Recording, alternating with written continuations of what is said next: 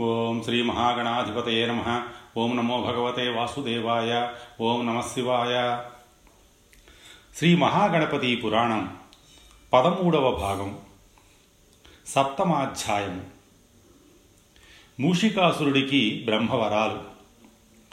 సౌనకాది మహామునులు భక్తి శ్రద్ధలతో మహాగణపతి పురాణ ప్రవచనమును ఆలకిస్తున్నందుకు సంతసించిన సూత మహర్షి తన ప్రవచనాన్ని మరింత మధురంగా కొనసాగించాడు.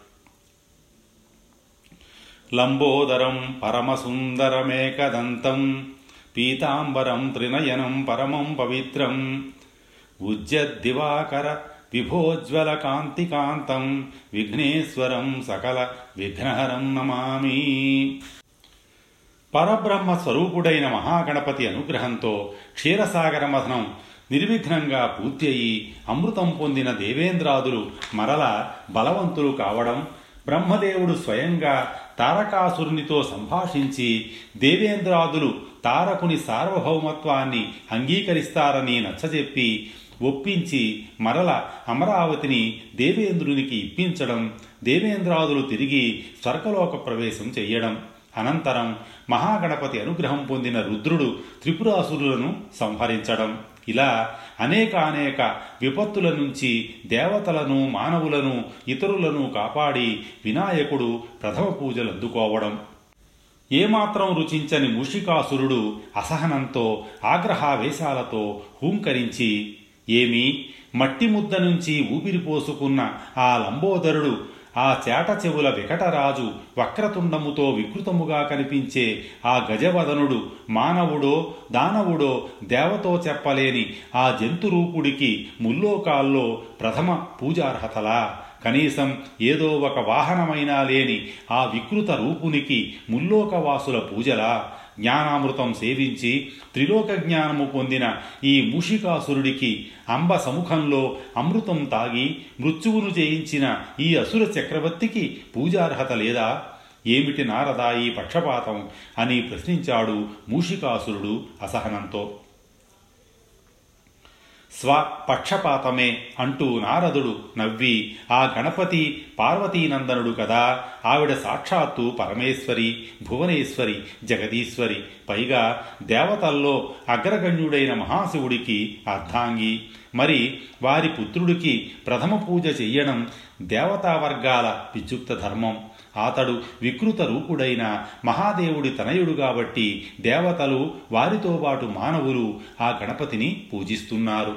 ఈ ఆశ్రిత పక్షపాతాన్ని ఎదిరించినందుకే గదా మీ అసుర చక్రవర్తులైన భండాసుర త్రిపురాసుర గజాసుర హిరణ్యాక్ష హిరణ్య కసిపులను సంహరించారు. పైగా ఈ ఘనకార్యాలన్నింటికీ ఆ గణపతి అనుగ్రహమే కారణమంటూ ముల్లోకాల్లో చాటింపులు వేయించారు.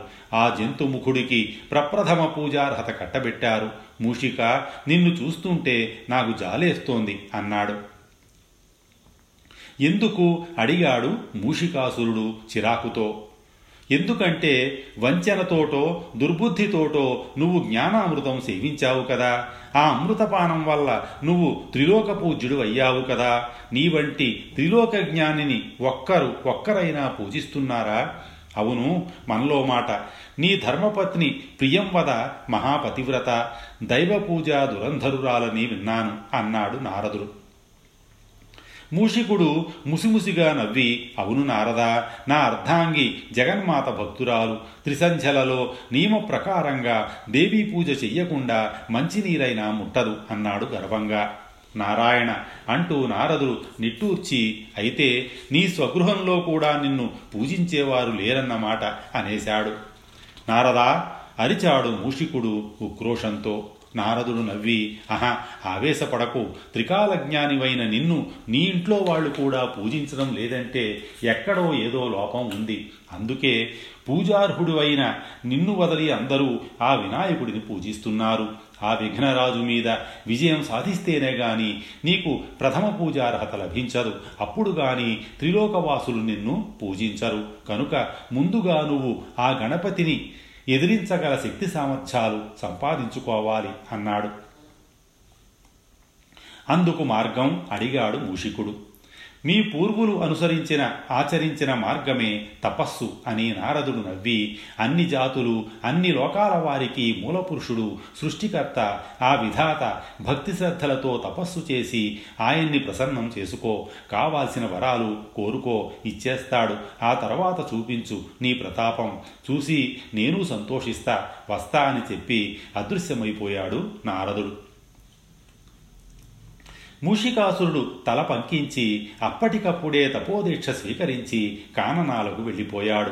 అకుంఠిత దీక్షతో నిరాహారి అయి ఒంటికాలిపై నిలిచి అతడు చేసిన తపస్సుకి ముల్లోకాలు కంపించిపోయాయి. బ్రహ్మదేవుడు దిగివచ్చి దర్శనమిచ్చాడు. నాకు త్రిలోక పూజ్యత లభించాలి అని కోరుకున్నాడు మూషికుడు. అలాగే త్వరలో నీకు అట్టి గౌరవం లభిస్తుంది అన్నాడు విధాత. నేను చిరంజీవిని కావాలి అని మరో వరం కోరుకున్నాడు మూషికుడు. అలాగే ఈ కల్పాంతం వరకు నువ్వు చిరంజీవిగా ఉంటావు వరమిచ్చాడు బ్రహ్మ. దేవతల వల్ల గాని దానవుల వల్ల గాని మానవుల వల్ల గాని ఏ ఆయుధం చేత గాని ఏ అస్త్రం శస్త్రం చేత గాని జంతువుల వల్ల గాని గోళ్ళు కోరలు వల్ల గాని స్త్రీల వల్ల గాని నాకు హాని అపజయం కలగకూడదు అని మూడో వరం కోరుకున్నాడు మూషికుడు. అంటే సందేహం వెలుగుచ్చాడు విధాత. అంటే మూషికుడు మందహాసం చేసి హిరణ్యకశిపుడిని మనిషి సింహము కాని నరసింహుడు గోళ్ళతో చీల్చి చంపాడు కదా. హిరణ్యాక్షుడిని శ్వేతవరాహుడు కోరలతో పొడిచి చంపాడు కదా. అలాంటి దుర్గతి నాకు పట్టకూడదు అన్నాడు. వినాయకుడి పేరు చెబితే బ్రహ్మ ఆ వరాన్ని ఇవ్వడేమోనన్న భయంతో అలా చాతుర్యాన్ని ప్రదర్శించాడు మూషికాసురుడు. అతడి ఆంతర్యాన్ని గ్రహించిన బ్రహ్మ మందహాసం చేసి అలాగే నీ మూడో కోరిక యథాతథంగా జరుగుతుంది అని వరం ఇచ్చి అంతర్ధానమైపోయాడు బ్రహ్మ. బ్రహ్మ ఇచ్చిన వరబలంతో దేవలోకం మీద దండెత్తాడు మూషికాసురుడు ఇంద్రుడి వజ్రాయుధం అతడి ముందు నిరుపయోగమైంది. ఇంద్రుడితో సహా అష్టదిప్పాలకులు అతడి ముందు మోకరిల్లారు. మీ స్వర్గాన్ని మీకే వదిలేస్తాను. కానీ మీరు మాకు సామంతులు కావాలి. మీ లోకాన్ని మీరే పరిపాలించుకోవచ్చు. కానీ మీ ప్రథమ పూజ నాకు చెయ్యాలి. ఒక్క ప్రథమ పూజే కాదు అన్ని పూజలు నాకే చెయ్యాలి. ఆ వినాయకుడిని ఎట్టి పరిస్థితుల్లోనూ పూజించకూడదు స్మరించకూడదు జపించకూడదు. నా ఆజ్ఞని పాటించినంతకాలం ఈ స్వర్గం మీదే సరేనా? అన్నాడు ముషికాసురుడు.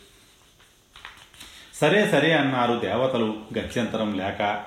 స్వర్గలోకం నలుమూలలా గాలించండి కనిపించిన గణేశ విగ్రహాలనన్నింటినీ సముద్రంలో పారేయండి అని అసురులను ఆజ్ఞాపించాడు ముషికాసురుడు. వినాయకుడి విగ్రహాలు సముద్రంలో పారేయడమంటే నిమజ్జనం చేయడమేనన్న ఆలోచన అతడికి రాలేదు. అనంతరం గంధర్వలోకం మీద దండెత్తాడు ముషికాసురుడు. గంధర్వ నగరాన్ని ధ్వంసం చేసి గంధర్వరాజు చిత్రరథుడిని ఓడించి అతని పుత్రిక చిత్రాంగిని ఎత్తుకువచ్చి తన నగరంలో ఒక ఏకాంత సౌధంలో బంధించాడు. చిత్రాంగి ఆనాడు నువ్వు అల్లరి పెట్టకపోతే ఈనాడు నాకీ అసుర జన్మ వచ్చేది కాదు. అయినా ఇది నా మంచికే జరిగింది. బ్రహ్మ వరప్రసాదినైన నన్ను ముల్లోకాల్లో జయించగల మొనగాడెవ్వడూ లేడు. అది గ్రహించి ఇకనైనా నన్ను వరించు. నా ముద్దుల రాణివై సుఖములు అనుభవించు అన్నాడు ముషికాసురుడు. చిత్రాంగి చీత్కారం చేస్తూ ఛీ జగన్మాతనే మోసగించిన వంచకుడివి కాముకుడివి నిన్ను వరించనుగాక వరించను. నా మనసెప్పుడో ఇంద్రకుమారుడు జయంతునికి అంకితమైంది. జన్మజన్మలకి అతడే నా పతి అని స్పష్టం చేసింది. అయితే ఆ జయంతుడినే పట్టి తెచ్చి నీ కళ్ళ ముందే ముక్కల ముక్కలుగా నరుకుతాను చిత్రహింసలు పెడతాను అన్నాడు మూషికుడు పటపట పళ్ళు కొరుకుతూ. అయినా సరే నీకు లొంగను. భక్త వరదుడు ఆపన్నివారకుడు ప్రప్రథమ వందనీయుడైన మహాగణపతి అనుగ్రహం మాకుంది. మా ఇరువురి వివాహం స్వయంగా జరిపిస్తానని ఆ విఘ్నేశ్వరుడు నాకు వరమిచ్చాడని చెప్పింది చిత్రాంగి నిర్భయంగా. విఘ్నేశ్వరుడు మీ వివాహం జరిపిస్తాడా? ఆ చాట చెవులవాడు ఆ వికృత రూపుడు ప్రమాదం తరుముకొస్తే పరిగెత్తలేని ఆ లంబోదరుడు సర్వశక్తిమంతుడైన నన్ను ఎదిరించి మీ వివాహం జరిపిస్తాడా? ఎంత భ్రమపడుతున్నావు చిత్రాంగి? నేను చిరంజీవిని మృత్యువు నా నీడని సైతం తాకలేదు. ఈ సృష్టిలోని ఏ ప్రాణి వల్ల నాకు మరణం సంభవించకుండా బ్రహ్మదేవుడు నాకు వరం అనుగ్రహించాడు.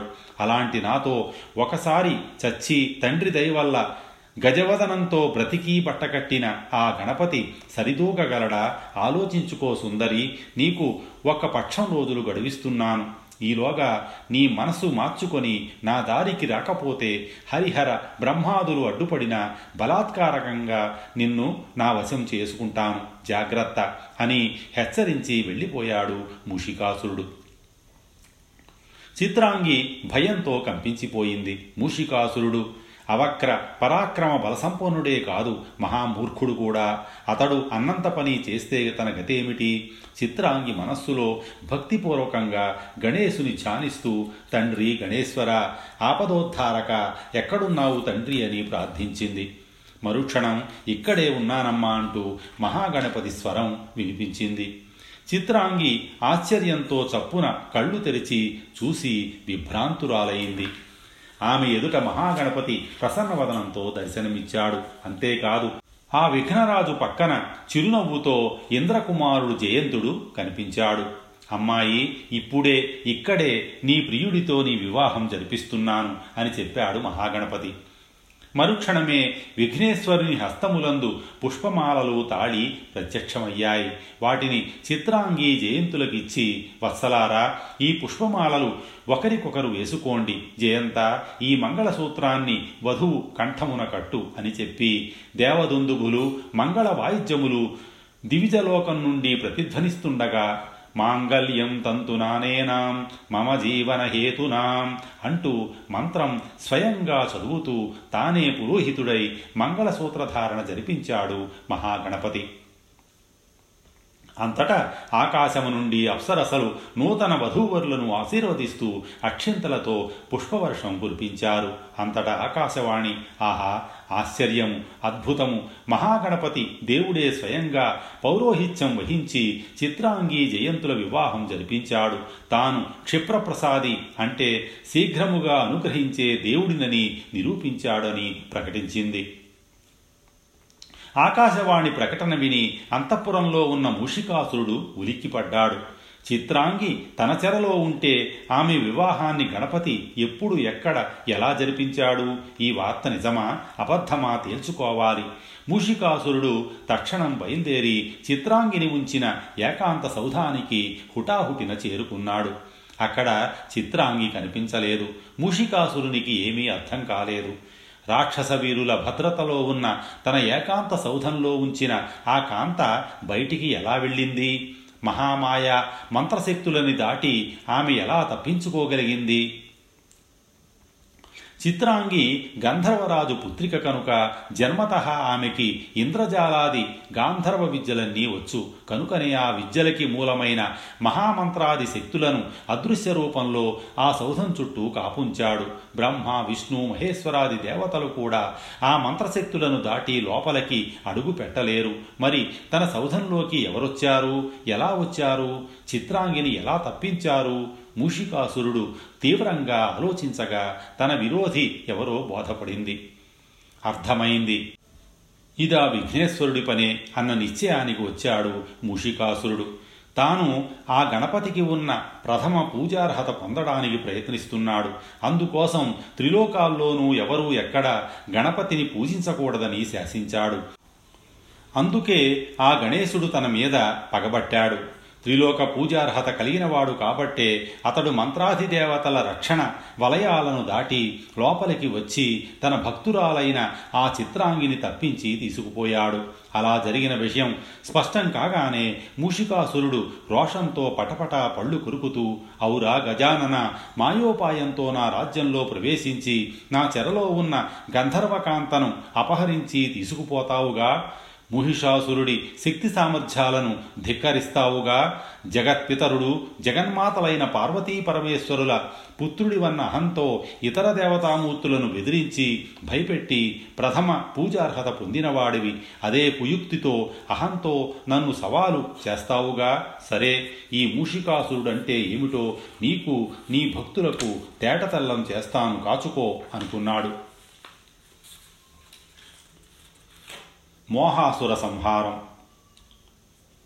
మహాగణపతిని అప్రదిష్టపాలు చెయ్యాలన్న లక్ష్యంతో మూషికాసురుడు సంకల్ప ధ్యాన నిమగ్నుడై తనని అంటిపెట్టుకుని ఉన్న మోహాన్ని అసురశక్తిగా ఆహ్వానిస్తూ మోహాసుర అని పిలిచాడు.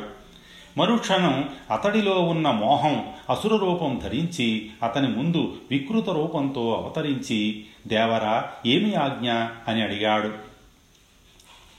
మూషికాసురుడు సూటిగా అతడి వైపు చూస్తూ మోహాసుర ఇద్దరు సమవుజ్జీల మధ్య ఆధిపత్య పోరు ఆరంభమైంది. ఆ దేవతలందరూ ఆ గణపతి పక్షాన నిలిచి అతడికి ప్రథమ పూజార్హత కట్టబెట్టారు. కానీ మన దానవ లోకంలో వీరులెందరో ఉన్నప్పటికీ ఒకరితో మరొకరికి పొంతన లేక ఎవరికి వారే తామే అధికులమన్న అహంభావంతో విర్రవీగి మృత్యువు పాలవుతున్నారు. అందుకే అట్టి అవివేకుల సహకారం లభించిన ప్రయోజనం ఉండదని భావించి అసుర లక్షణాలలో ప్రథముడివైన నిన్ను మోహమును నా సంకల్ప శక్తితో అసురునిగా ఉద్భవింపజేశాను. మోహ ఈ జగత్తులో మోహమునకు దాసులు కాని వారు లేరు. నీవు తక్షణం గంధర్వలోకానికి వెళ్ళు. నీ సమ్మోహ శక్తిని యావత్తు గంధర్వకాంతలందరిపై ప్రయోగించి గంధర్వ స్త్రీలందరినీ మోహపరవశులని గావించి భార్యలు భర్తలని పెళ్ళి కాని కన్యలు తల్లిదండ్రులని గంధర్వకాంతలు వారి ప్రియులని వదిలిపెట్టి నీ వ్యామోహంలో చిక్కుకునేట్లు చేసి నీ వెంట వారిని రప్పించి నీ పొందు కోసం వారిని తప్పింపజేసి గంధర్వకాంతల్లో చిత్తభ్రమను రేకెత్తించు. గంధర్వులలో అలజడి గంధర్వలోకంలో అల్లకల్లోలం సృష్టించు. నా చెరలో ఉన్న ఒక్క గంధర్వకాంతని కాపాడి మాయం చేసుకుపోయిన ఆ మహాగణపతి వేలాది గంధర్వకాంతల్ని వెర్రి వ్యామోహాన్నించి ఎలా కాపాడగలడో చూస్తా పో అని ఆజ్ఞాపించాడు. మోహాసురుడు తక్షణం గంధర్వలోకం మీద దాడి చేశాడు.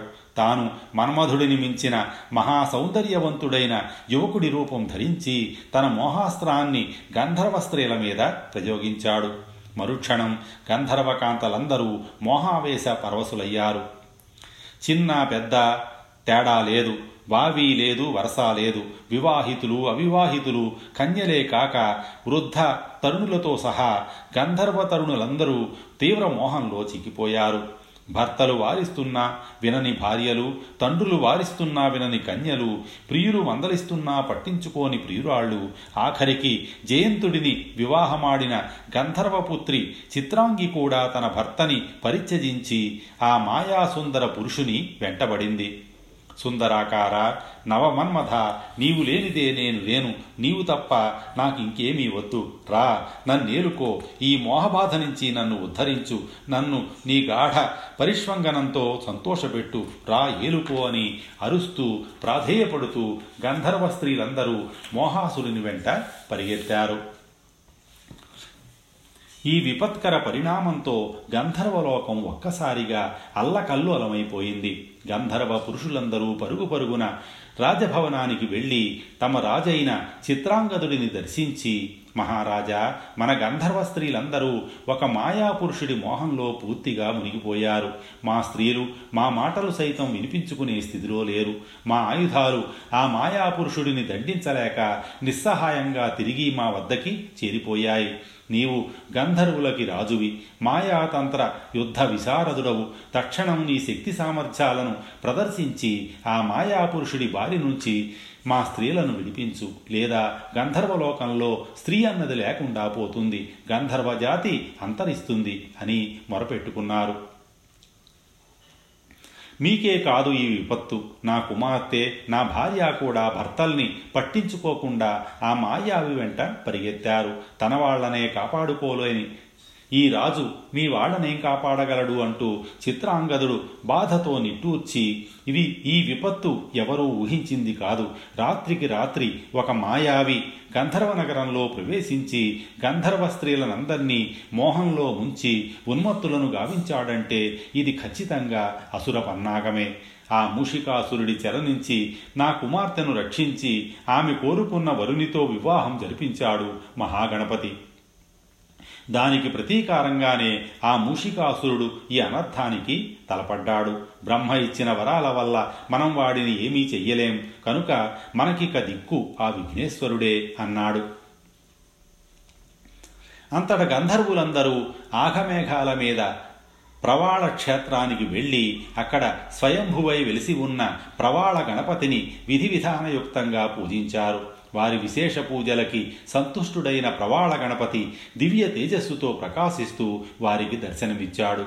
గంధర్వులారా భయపడకండి. ఇదంతా ఆ మూషికాసురుడి పన్నాగం. వాడికి జన్మత ఉన్న మద మత్సర మోహ లోభ క్రోధ కామ మాన అభిమానాలనే దుర్గుణాలే వాడిని ప్రేరేపిస్తున్న అసుర గుణాలు. ఆ అష్ట దుర్గుణాలు వాడి నుంచి తొలగినప్పుడు గాని వాడిని జయించడం నాకైనా సాధ్యం కాదు. అయినా చింతించవలసిన పని లేదు. ఇప్పుడు వాడిలోని మోహమనే అసుర ప్రవృత్తి మీ గంధర్వకాంతలందర్నీ మోహంలో ముంచెత్తింది. ఆ మోహం తొలగినప్పుడు గాని ఆ మాయ వారిని వదలదు. వదిలిస్తాను. మాయని మాయతోనే జయిస్తానని వారికి అభయం ఇచ్చాడు మహాగణపతి. అంతటా మహాగణపతి క్షణమాత్రంలో గంధర్వ నగరానికి చేరి అక్కడ మాయారూపుడి వెంట వేలం వెర్రిగా ఉన్మత్తులై పరుగులు తీస్తున్న గంధర్వ స్త్రీలను చూశాడు.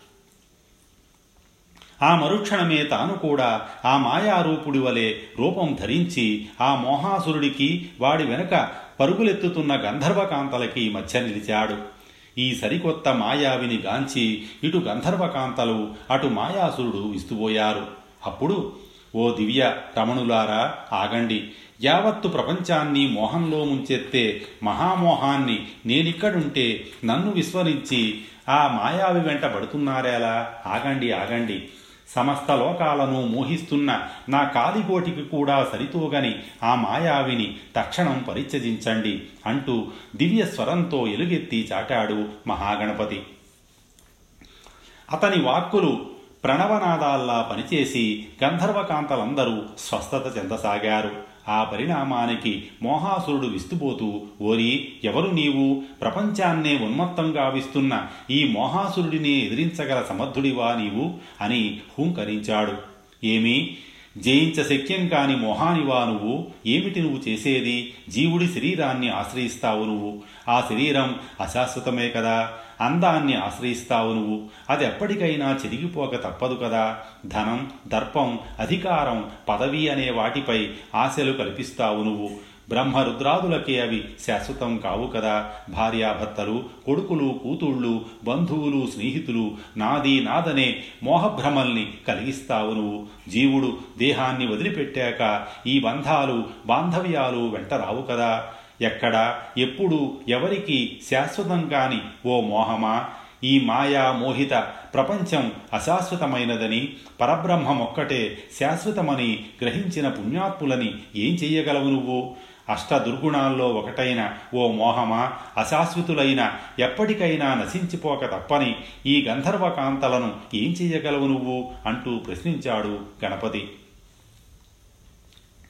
మోహాసురుడు నిశ్చేష్టుడయ్యాడు. గంధర్వకాంతలందరూ సత్యం గ్రహించగానే మోహభ్రాంతి నుంచి విముక్తులై మహాగణపతి మాయారూపానికి చేతులెత్తి నమస్కరించారు. మోహాసురుడు తేరుకుంటూ ఆవేశంతో పళ్ళు కొరుకుతూ ఓరి నా మాయనే పటాపంచలు చేసిన మాయలమారి ఎవడివిరా నువ్వు? అని గర్జించాడు. నేనా? నిన్ను మించిన మహామాయని మోహాన్ని సృష్టించిన మహామోహాన్ని. నా మోహం చేతనే ఈ సృష్టి ఈ జగత్తు కల్పించబడింది. కావాలంటే ఈ సత్యాన్ని ప్రత్యక్షంగా దర్శించు అని నవ్వుతూ నిజస్వరూపాన్ని దాల్చాడు గణపతి. మరుక్షణం మోహాసురుని కన్నుల ముందు భూనభోంతరాలను ఆక్రమిస్తూ అంతకు మించిన ఎత్తుతో ఆది మధ్యాంతాలు తెలియని మహోదర గణపతి రూపం సాక్షాత్కరించింది. జగత్తంతటినీ తన ఉదరములో దాచుకున్న మహోదర గణపతి రూపమది. ఆ మహా ఉదరము ఆ ఉదరములో అండపిండ బ్రహ్మాండాలతో కూడిన జగత్తు. ఆ జగత్తులో కోటాను కోట్ల లోకాలు కోటాను కోట్ల జీవరాశులు. తన మహా ఉదరములోనే సృష్టినంతా నిలుపుకున్న మహోదర గణపతి విరాట్ విశ్వరూపమునందు కోటాను కోట్ల జీవులందరూ కామ క్రోధ లోభ మద మోహ మత్సర మాన అభిమానములను అష్ట దుర్గుణములకు బానిసలై ఆ అష్ట అసుర వ్యసనములకు దాసోహమై పలు బాధలతో కృంగి కృషించి శాంతి లేక అలమటిస్తూ దేవా దేవాది దేవా మమ్మల్ని ఎందుకు సృష్టించావు? మాకు తోడుగా అష్ట దుర్గుణాలను ఎందుకు పుట్టించావు? మా గతేమిటి? మా మొరలు ఆలకించవేమి? అంటూ బిగ్గరగా ఏడుస్తున్నారు. కన్నీరు మున్నీరుగా విలపిస్తున్నారు. అప్పుడు అప్పుడు సృష్టికి సూర్య చంద్రాగ్ని తేజస్సులకి అతీతమైన మహాప్రకాశము వారికి కనిపించింది. ఆ మహాప్రకాశము నుండి ఇలా వినిపించింది. జీవులారా సృష్టికి మూల కారణము మోహం. పరబ్రహ్మ నుండి ఉద్భవించిన మోహం సృష్టికి ప్రేరణ అయ్యింది. సృష్టించాలనే కోరిక అంటే కామము ఆ మోహము నుండి పుట్టింది. అలా కామము చేత జనించిన సృష్టి మమత చేత జీవజాలానికి తల్లి అయ్యింది. అలా పుట్టిన జీవులని పోషించి వృద్ధి పొందించడానికి అభిమానము ఉద్భవించింది. ఆ అభిమానము జీవులలో అధికమై మదము మత్సరములకు నెలవైంది. అంతటా లోభము పుట్టింది. ఆ లోభము చేత జీవులలో క్రోధము పుట్టింది. ఈ క్రోధము చేత సృష్టి జీవులు నా ఉనికినే విస్మరించి తామే శాశ్వతులమని భ్రమించి ఆశాపాశముల వలలో చిక్కి అష్ట దుర్గుణాలకు బానిసలై అష్ట కష్టముల పాలై అలమటిస్తూ చివరికి నన్నే ఆశ్రయిస్తున్నారు. నాకే మొరబెట్టుకుంటున్నారు. ఎందుకు పుట్టించావంటూ నన్నే ప్రశ్నిస్తున్నారు. ఎంత వివేకం! అసలు పుట్టకముందు వీరెవరు? ఎక్కడున్నారు? ఎక్కడి నుంచి వచ్చారు? తిరిగి ఎక్కడికి వెడతారు? ఇదే మాయ. ఈ మాయకి మూలం మోహం. జగత్తుని సృజించాలని నాలో కలిగిన మోహం. అట్టి మోహానికి మూలం నేను. ఆ మోహానికి ఆధారం నేను. ఆ మోహాన్ని నాశనం చేసేవాడిని నేనే. ఈ సత్యాన్ని ఎరింగిన పుణ్యజీవులు మాత్రమే. అష్టదుర్గుణాలకి అతీతులై నన్నే స్మరిస్తూ నన్నే భజిస్తూ నానామాన్నే జపిస్తూ నన్ను చేరుకుంటారు. ఈ యథార్థాన్ని గుర్తించక అహంకార మతమత్సరాలతో మిడిసిపడే జీవులందరూ ఇలా దుర్గుణ మాయా వలయంలో చిక్కి భ్రమిస్తూ కన్నీరు మున్నీరుగా విలపిస్తుంటారే గాని సత్యాన్ని గ్రహించరు. అసలు నిజం చెప్పాలంటే ఈ జీవులు ఈ లోకాలన్నింటికీ స్థానం ఎక్కడో తెలుసా? అది నా మహోదరమే ఈ జగత్తుని ఈ విశ్వాన్ని నా లంబోదరంలోనే దాచుకున్నాను. ఎందుకంటే నా సృష్టి పట్ల నాకంత మోహం. మోహంలో వ్యామోహంలో నన్ను మించిన వాళ్ళెవరూ లేరు. అయినా నేను నిమిత్త మాత్రుడిని నిర్వికారుడిని మోహానికి అతీతుడిని. ఎవరు ఈ ధర్మ సూక్ష్మాన్ని గ్రహించి చిత్తశుద్ధితో నన్ను భజిస్తారో వారిని కరుణిస్తాను. కైవల్యాన్ని ప్రసాదిస్తాను. ధర్మ విరుద్ధంగా ప్రవర్తించే వారందరినీ దండిస్తాను. మహాగణపతి యొక్క లంబోదరములో కనిపిస్తున్న జగత్తులోని సర్వలోక జీవులకు ఆ ప్రబోధం వినిపించడం వారిలో గంధర్వులతో పాటు తాను ఒకడై ఉండటం గమనించిన మోహాసురుడికి చిత్తభ్రాంతి నశించిపోయింది. మోహాసురుడు తక్షణం మహోదర గణపతికి సాష్టాంగ నమస్కారం చేసి లేచి అంజలి ఘటించి ప్రభు నీవే నేనన్న సత్యం తెలియక వెర్రవీగాను. మూషికాసురుడు నా యజమానిని భావించాను కాని సర్వ జగత్తుకే ఏకైక యజమానివి నువ్వేనన్న యథార్థాన్ని తెలుసుకోలేక నేనే శాశ్వతమని వెర్రవీగాను. ఇప్పుడు నిజం తెలుసుకున్నాను. నీ దివ్య విశ్వరూప దర్శన భాగ్యంతో కృతార్థుడినయ్యాను. తండ్రి మహోదర గణపతి మూషికాసురుడు పంపగా వచ్చిన నన్ను నీ దివ్యాస్త్రంతో జయించి నన్ను చరితార్థుడిని చెయ్యి. అని ప్రార్థించాడు.